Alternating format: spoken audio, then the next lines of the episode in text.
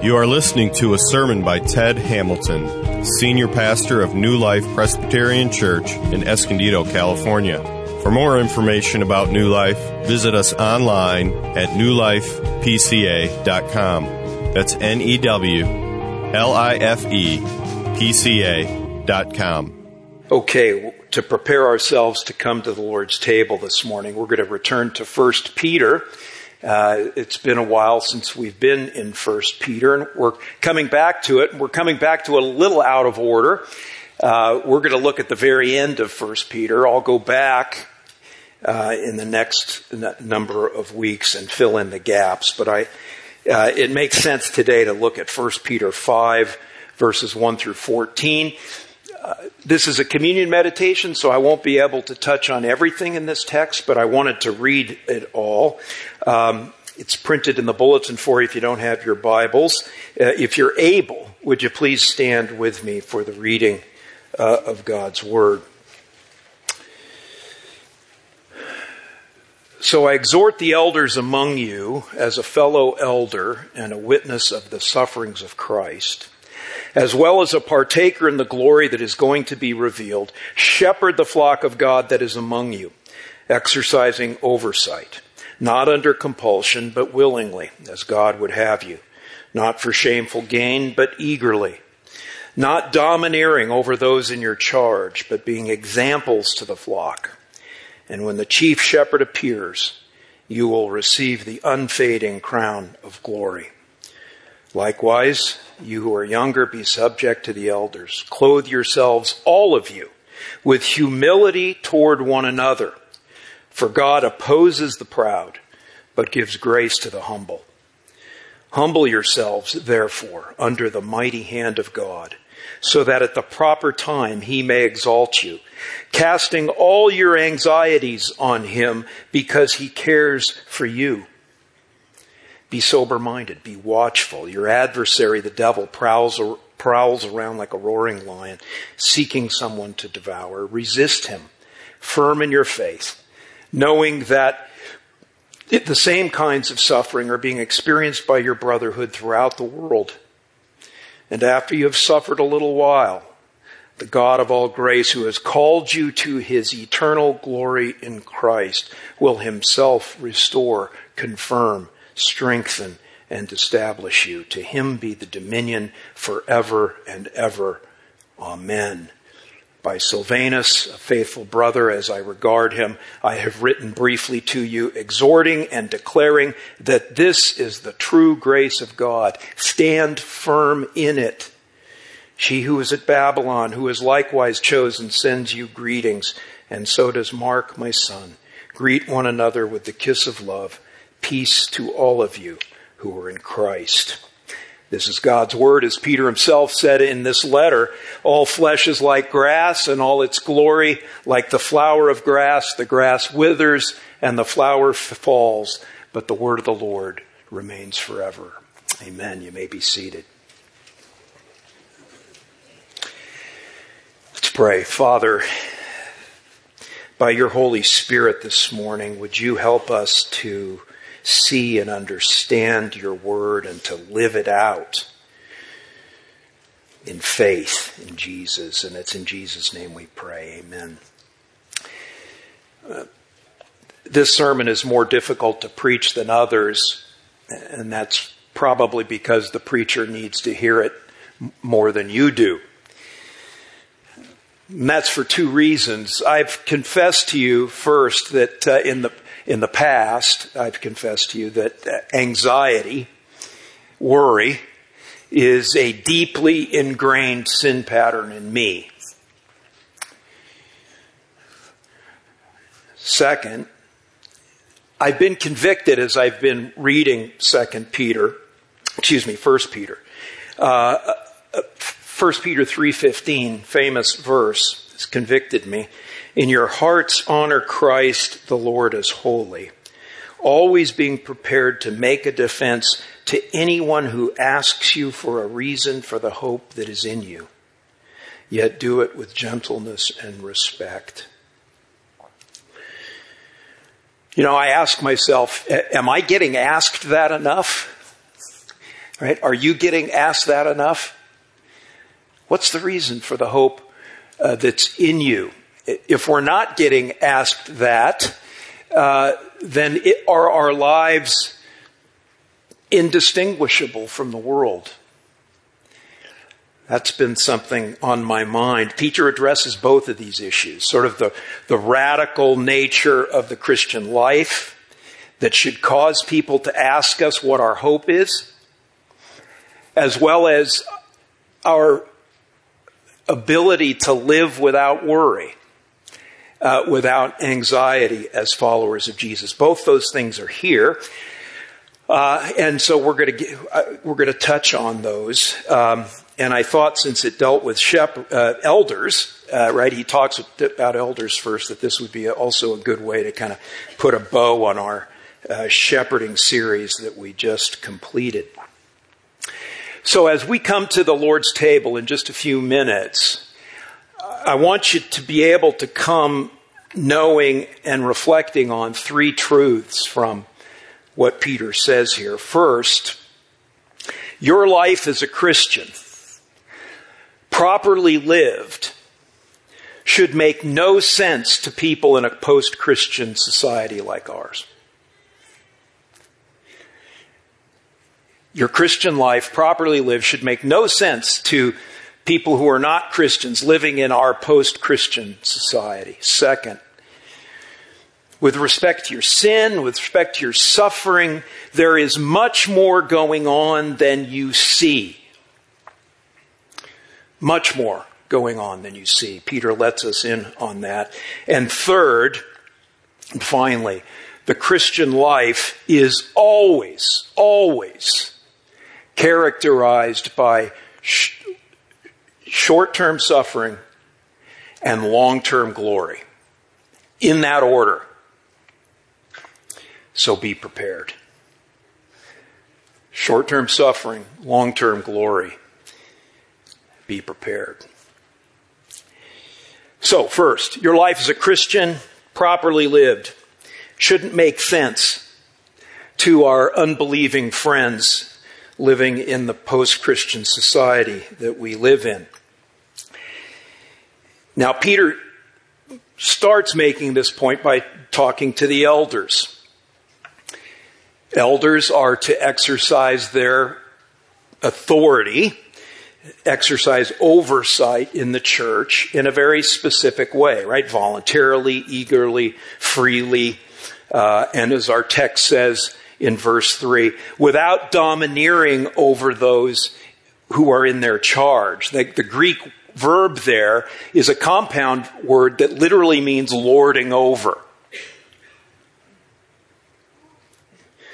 In other words, elders are not to use the power of position. They're not to use their biblical authority to get people to do what they want them to do, to shape the church like they want it to be shaped.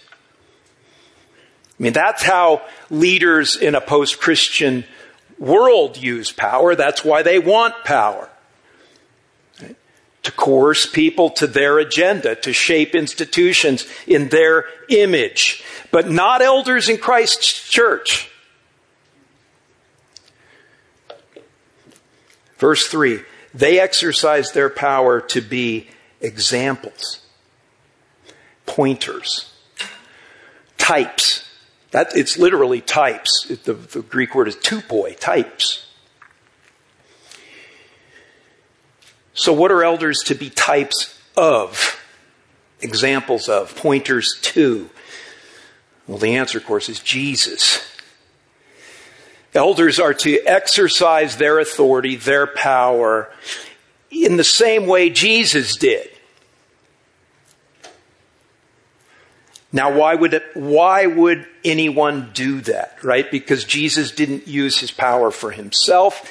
Jesus didn't use his power to coerce. Jesus didn't lord it over people. All the things that the world does with power. How, how is it that elders will not use their authority that way? The answer is in verse 4. And when the chief shepherd, Jesus, appears, all right, referring to his return as, as king and judge, you will receive, you elders will receive the unfading crown of glory.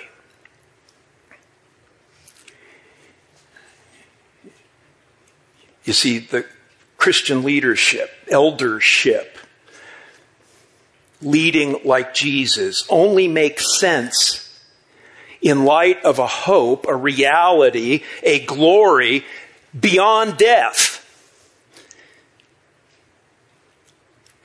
A reality that the world knows nothing of, which is why our, you know, elders leading makes no sense to them.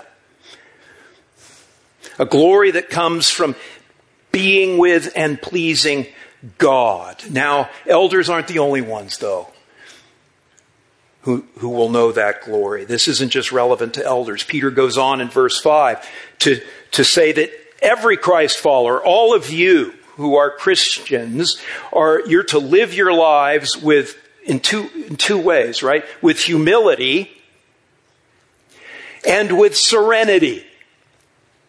Peace. Now, he doesn't use serenity or peace. What he says is be humble and cast your anxieties on God. Stated positively, that would be then you are you're, you're living without anxiety. You're you're living without worry. What is it to live with humility? Well, it means that um, you serve God, you serve other people, rather than being served. It means you consider the interests of God and other people more important than your own. It means you don't repay evil with evil, but you repay evil with good. It means you love and pray for people, even your enemies. We could go on with what humility looks like, but right, incredibly radical, incredibly Jesus-like. To live with serenity, to live with peace means that you don't get anxious or worried even about genuinely bad things that are happening to you right now or are going to happen to you right now. So much of my worry, I don't know about yours, is, is considering the future without really considering the promises of God in His Word. So much of my worry is about things that never come to pass.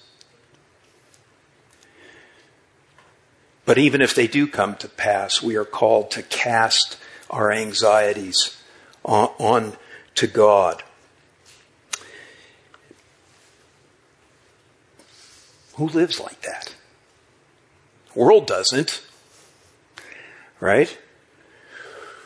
Why do you tie on humility? Our, our, our, uh, our text says, clothe yourselves with humility. It literally says, tie humility on. I suspect Peter was reflecting back on a, on a particularly powerful episode in his life when Jesus Christ, shortly before he was crucified, stood up and tied a towel around his waist and stooped down and washed the feet of his men, something only slaves would do. Tie on humility.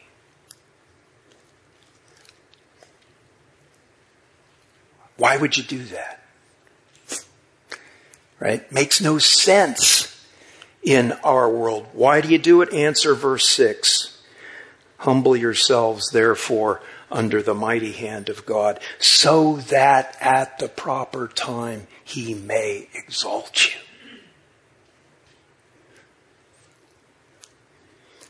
How can you be serene, peaceful, and not anxious in the face of, of stuff you're facing or stuff that you think you might be facing? Answer verse 7 casting all your anxieties on him. And the word there is the, the image suggested by that word is the, is the throwing of cargo onto a beast of burden. Cast all your anxieties on Him, God, because He cares for you.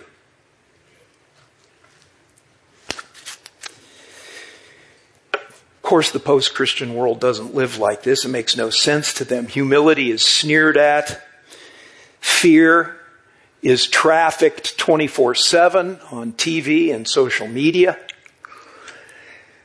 The only way the Christian life of humility and, and casting anxieties off of us and onto God is because there is a hope, a reality, and a glory the world knows nothing about. Right? It's a present reality. God cares for you. And it's a future reality. God is going to lift you up. Don't worry. God is going to lift you up at just the right time. It's, it's, it's those two God centers re- realities. He, he, cares for you. He's going to exalt you at the right time. That powers your, hum, humility, your humility. That causes your anxiety to disappear because you're throwing it onto Jesus. And you know, friends, when you do this, when you even get close to this, when you live in this post Christian world with a humility that lifts other people up, with an otherworldly peace that people, your unbelieving friends, don't have and want like a glass of water. They're going to eventually start asking you what the reason is for the hope that's in you. What are you, how are you living this way? Right? They know it isn't in them. Okay, that's first point. Your life, your Christian life, properly lived, should, should really make no sense in an unbelieving world. It depends on, it turns on God centered realities, a hope, a glory, that the world doesn't know, but we do. Second, with respect to your sin and your suffering, there is much more going on than you can see. You know, I've heard it from a lot of people in the last 18 months or so, and I've said it myself. We are going through crazy times, right? Can I get an amen? Um, a lot of people are uh, are doing things and saying things like they've never done or said before, right? In some cases, it's hard to recognize people you thought you knew, friends, family members, even even myself sometimes. And and as I've processed this, and of course we're all still processing it, um, as I reflected back on, on the years I've, I've walked with Jesus, um, which is often, often seems like one step forward and two steps back for me. Um, I, I, you know, there, there, there have been times when people I love and respect that aren't believers act in just unexplainable ways, inconsistent ways, irrational ways, ways that you would think they would be smart enough to not think, you know. It, just, and I, it just, it, and I used to get confused about it. I mean, what's going on, right? So whenever now I see kind of this, you know, craziness or irrationality or, or people acting in inconsistent or ungodly or ways, I'm reminded that there's something else at work here. Right? There's someone else at work here. And that someone else is the devil. Uh, Peter brings P- Peter brings him up, uh, and in bringing him up, and warning us about him. G- Peter is simply uh, echoing Jesus. Jesus talked a lot uh, about Satan and repeatedly affirmed without shame, without apology, uh, repeatedly affirmed the reality, the power, the evil, the, the danger associated with uh, the devil. Now, C.S. Lewis, you know, wisely noted years ago, we today sort of make two errors with respect to the devil. And both, both are errors, right? One is that we make too little of him. We r- ridicule him. We lampoon him. We, uh, we, um, you know, we, we consider him a, a nothing more than, you know, a cartoon character. Uh, we don't believe him in him, uh, which is, of course, as Lewis says, ex- precisely what the devil would like and can use. But the other error is to make too much of him, right? To, to, to, to find a demon under every rock or around every corner, to think that, that, uh, that, that Satan has more power than he does. Uh, we need to be sober minded. We need to be intelligent. We need to be m- mindful, prepared. You know, not ignorant, not crazy.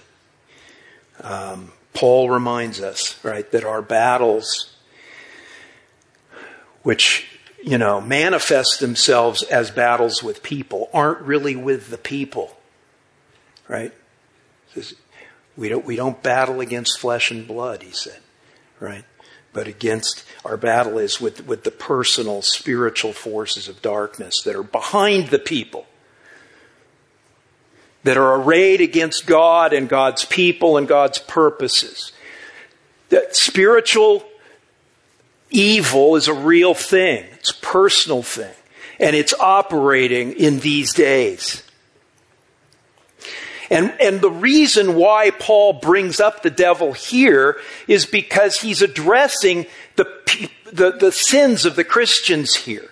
And, and, it's, and, and that's relevant because that's what the devil uses, right? When we sin, we give the devil a foothold uh, in our lives.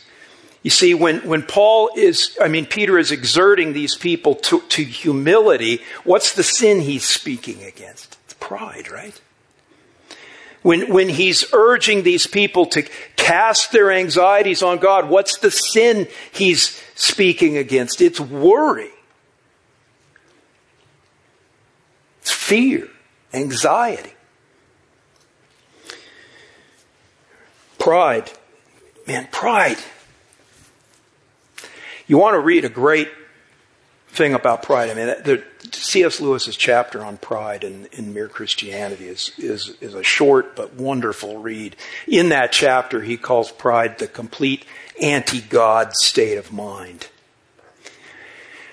And it's just what's insidious about pride, and certainly my pride, is that, you know, it's, you know, we just have this kind of innate desire of, for self affirmation. And it just bubbles up all the time. I have to pray against my pride every day. Pride is, you know, making life about you, your rights, your position, your reputation, your name. You're being right in your own eyes. You're being more right than other people. Pride is what drives you to compare yourself to other people. And as Lewis helpfully reminds us, when you're, when you're looking around at other people, uh, it's really hard to fix your eyes on Jesus. Because when you fix your eyes on Jesus, pride tends to dissolve because you see yourself for the vapor that you are. And you see yourself as the sinner you are, as, as one just like all of those people you're looking at, a sinner in need of grace, desperately in need of the grace of God, standing, existing, living, breathing only by the grace of God.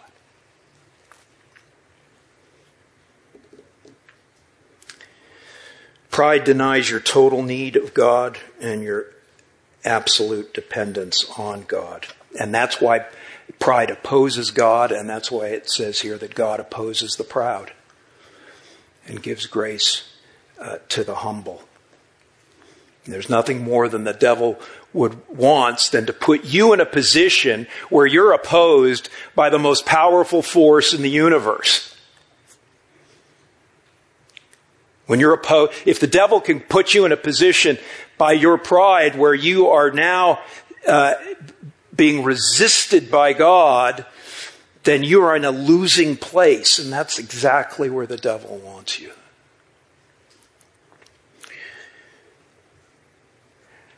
So if pride is a denial of your need of God, then, then anxiety is a denial of the love of God. Anxiety is, is, is to deny that God really cares for you. And that's, you think about it, in, in, in light of what God has done out of his love for us including sending and sacrificing his own son for our sins, to then question his care for us. Uh, you can see why that would be as offensive to God as our pride. Right? If, if I really knew, if you really knew that God cared for you all the time, that, that he loves you, that He is caring for you, that He is out of that love and care for you, that He is working out the, you know, the best for you, then, then you could face any anxiety producing situation, right? Without anxiety and, and with peace. Because you would know that working powerfully and wisely behind your hard suffering realities is is, is a God who cares for you, a God who knows your name, who knows you fully and loves you fully. See, that's why we must do what Peter says we must do here, friends. Right? Not only live life in such a way that we don't make sense to the unbelieving world, but live life resisting the devil. Now, don't go Hollywood on me here. Yeah, that's exactly where a lot of people want to go, right? Spinning heads and green vomit and right. You don't need exorcists. You don't need candles. You don't need eerie music, special rites or ceremonies. Remember what it says in Hebrews 2. Hebrews 2:14 about Jesus. It said Jesus Jesus himself took on flesh and blood. Why? So that through death he might destroy the one who has the power of death, that is the devil. See, Jesus did that. When Jesus died on the cross and then three days later rose alive from his grave, he destroyed the devil. I mean, he, he inflicted the mortal wound on Satan. He's not fully dead yet. He's like, you know, that bear you shot. It's a mortal wound. But in some ways, that mortal wound, which is, you know, pronounces that bear's inevitable doom, it also makes that bear, for the short term, even, even more dangerous adversary, right? I'm scared enough of bears when I go hiking, and I don't want to face a wounded bear.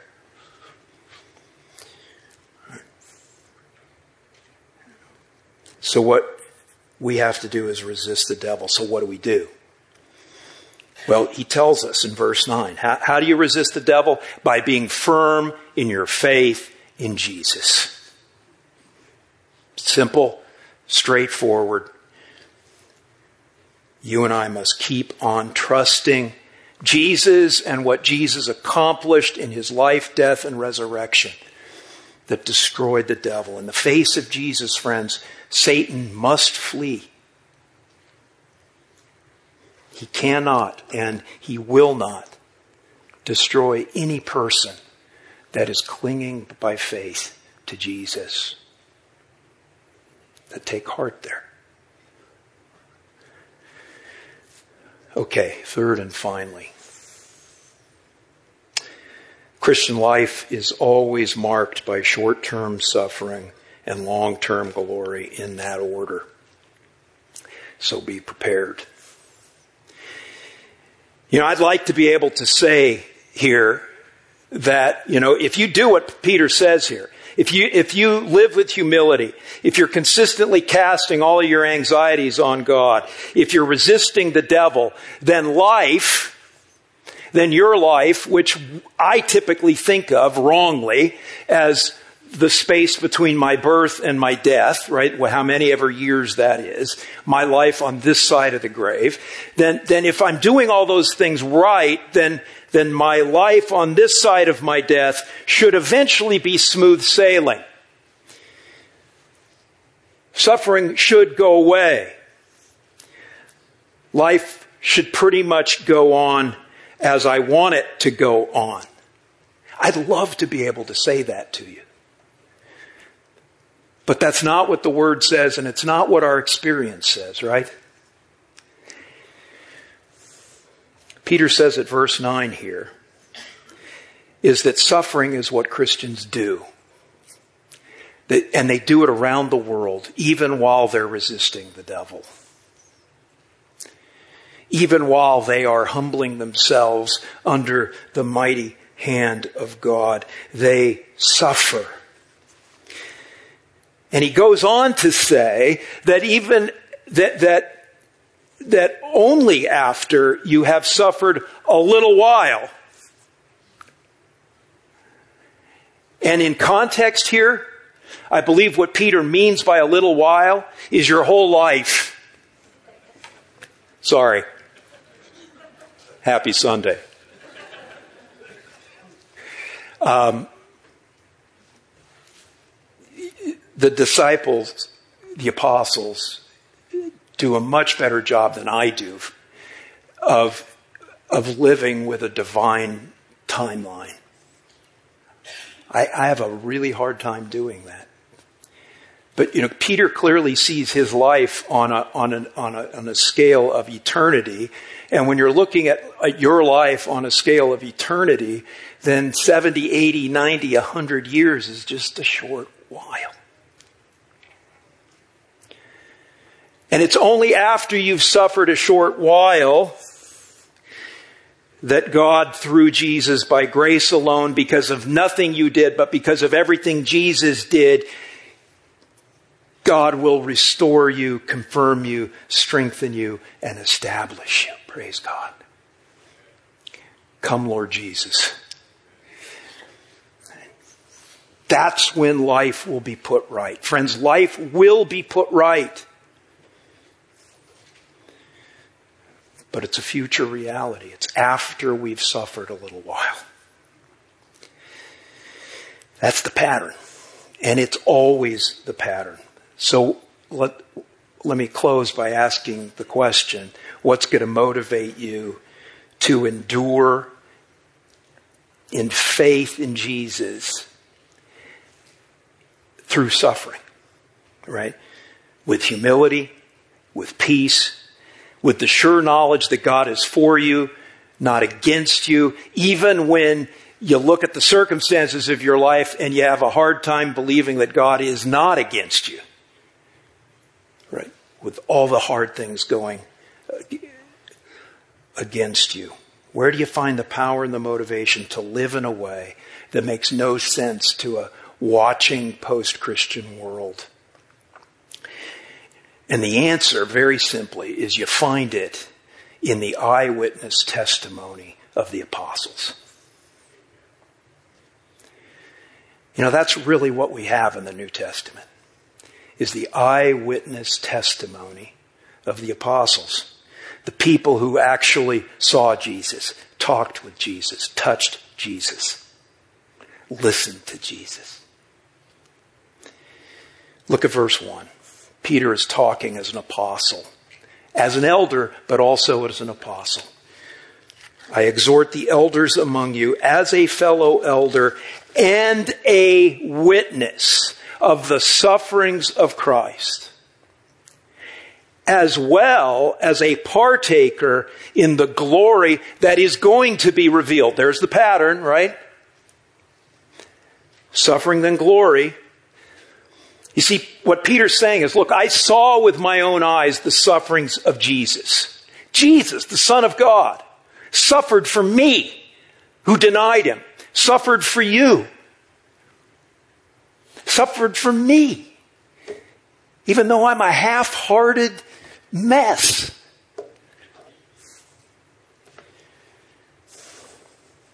Suffered even to the point of dying willingly on a cross to pay the penalty for my sin, to cover my guilt, yours too.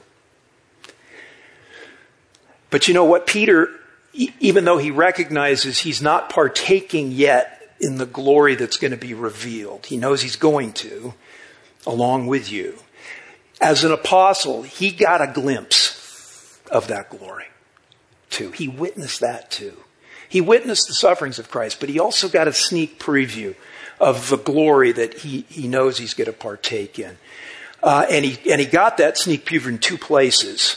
One is at the Transfiguration, right? When Peter and James and John went with Jesus onto that mountain and somehow miraculously God pulled sort of the veil back and allowed Peter and James and John to see Jesus as he really is. And they couldn't, and when they saw him, man, it was face down in the dirt. You couldn't look at him. He was as bright as lightning awesome, holy, terrifying, powerful, glorious. He saw that. And then he saw that glory in a much more quiet, personal, poignant, but revolutionary way. When he talked with Jesus and he ate breakfast with him, a breakfast of barbecued fish on a beach days after Jesus was killed and buried. That's what he witnessed. That's what he's telling us about. Put yourself in Peter's place. I mean, we're relying on his testimony, but put yourself in Peter's place. Are you going to face life differently? Are you going to face your fears differently? Are you going to be free to sort of give yourself away in love to other people when you've talked and eaten with a dead man who's alive and who's promised to come and take you with him to his glory. That's what we have. The worst that life can throw at you cannot destroy the hope that comes to us from the resurrection. Suffering then glory. Friend, you know, it's, it's the pattern of your life. And some of you may, are probably thinking, well, why does that have to be the pattern? Right? Is God just you know, well, I've got to pick a pattern. I'm going to pick this one. You know, why not glory then suffering? Why is it suffering then glory? Well, it's not, remember, it's not that God is just laying this pattern on us. He followed it too. Right? It's the pattern of Jesus. Right? Jesus, the Son of God, also followed the same pattern, suffering, then glory. Why?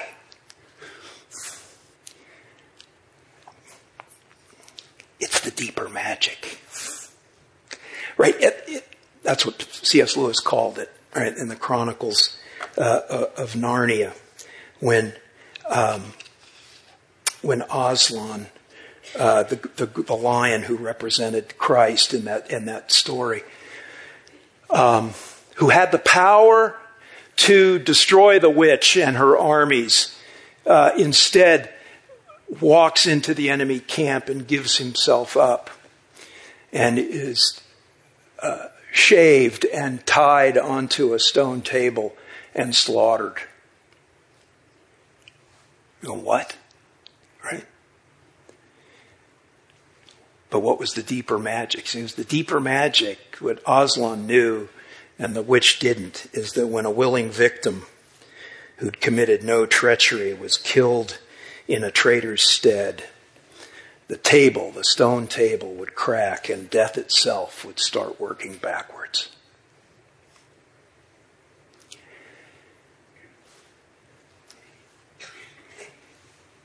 It's the pattern because self giving, self substituting love is the most powerful force in the universe. And it's embodied in Jesus. The world thinks meaning and value and the true self and power and, and importance comes from self assertion, self promotion, self esteem, self care. You become somebody by acquiring and consuming. But in God's economy, the way God designed his universe, real power, real significance, real transformation comes from self-giving love, from humility, from dying to self, dying to your rights, dying to have to be righter or bigger or better or more beautiful than the next person. One pastor I know said it this way the value of a life is always measured. The value of a life is always measured by how much of it is given away. The value of a life is always measured by how much of it is given away. Jesus gave it all away calls us to do the same. You want real power? You want to really change the world, people? Right? You want to transform people rather than just coerce them? Then give your life away in service to Jesus. Lay your life down in love for Him and other people. It's the long game of endurance. The world will sneer on the one hand, but the world also knows, it knows that there is an undeniable power in that kind of life. The world sees it.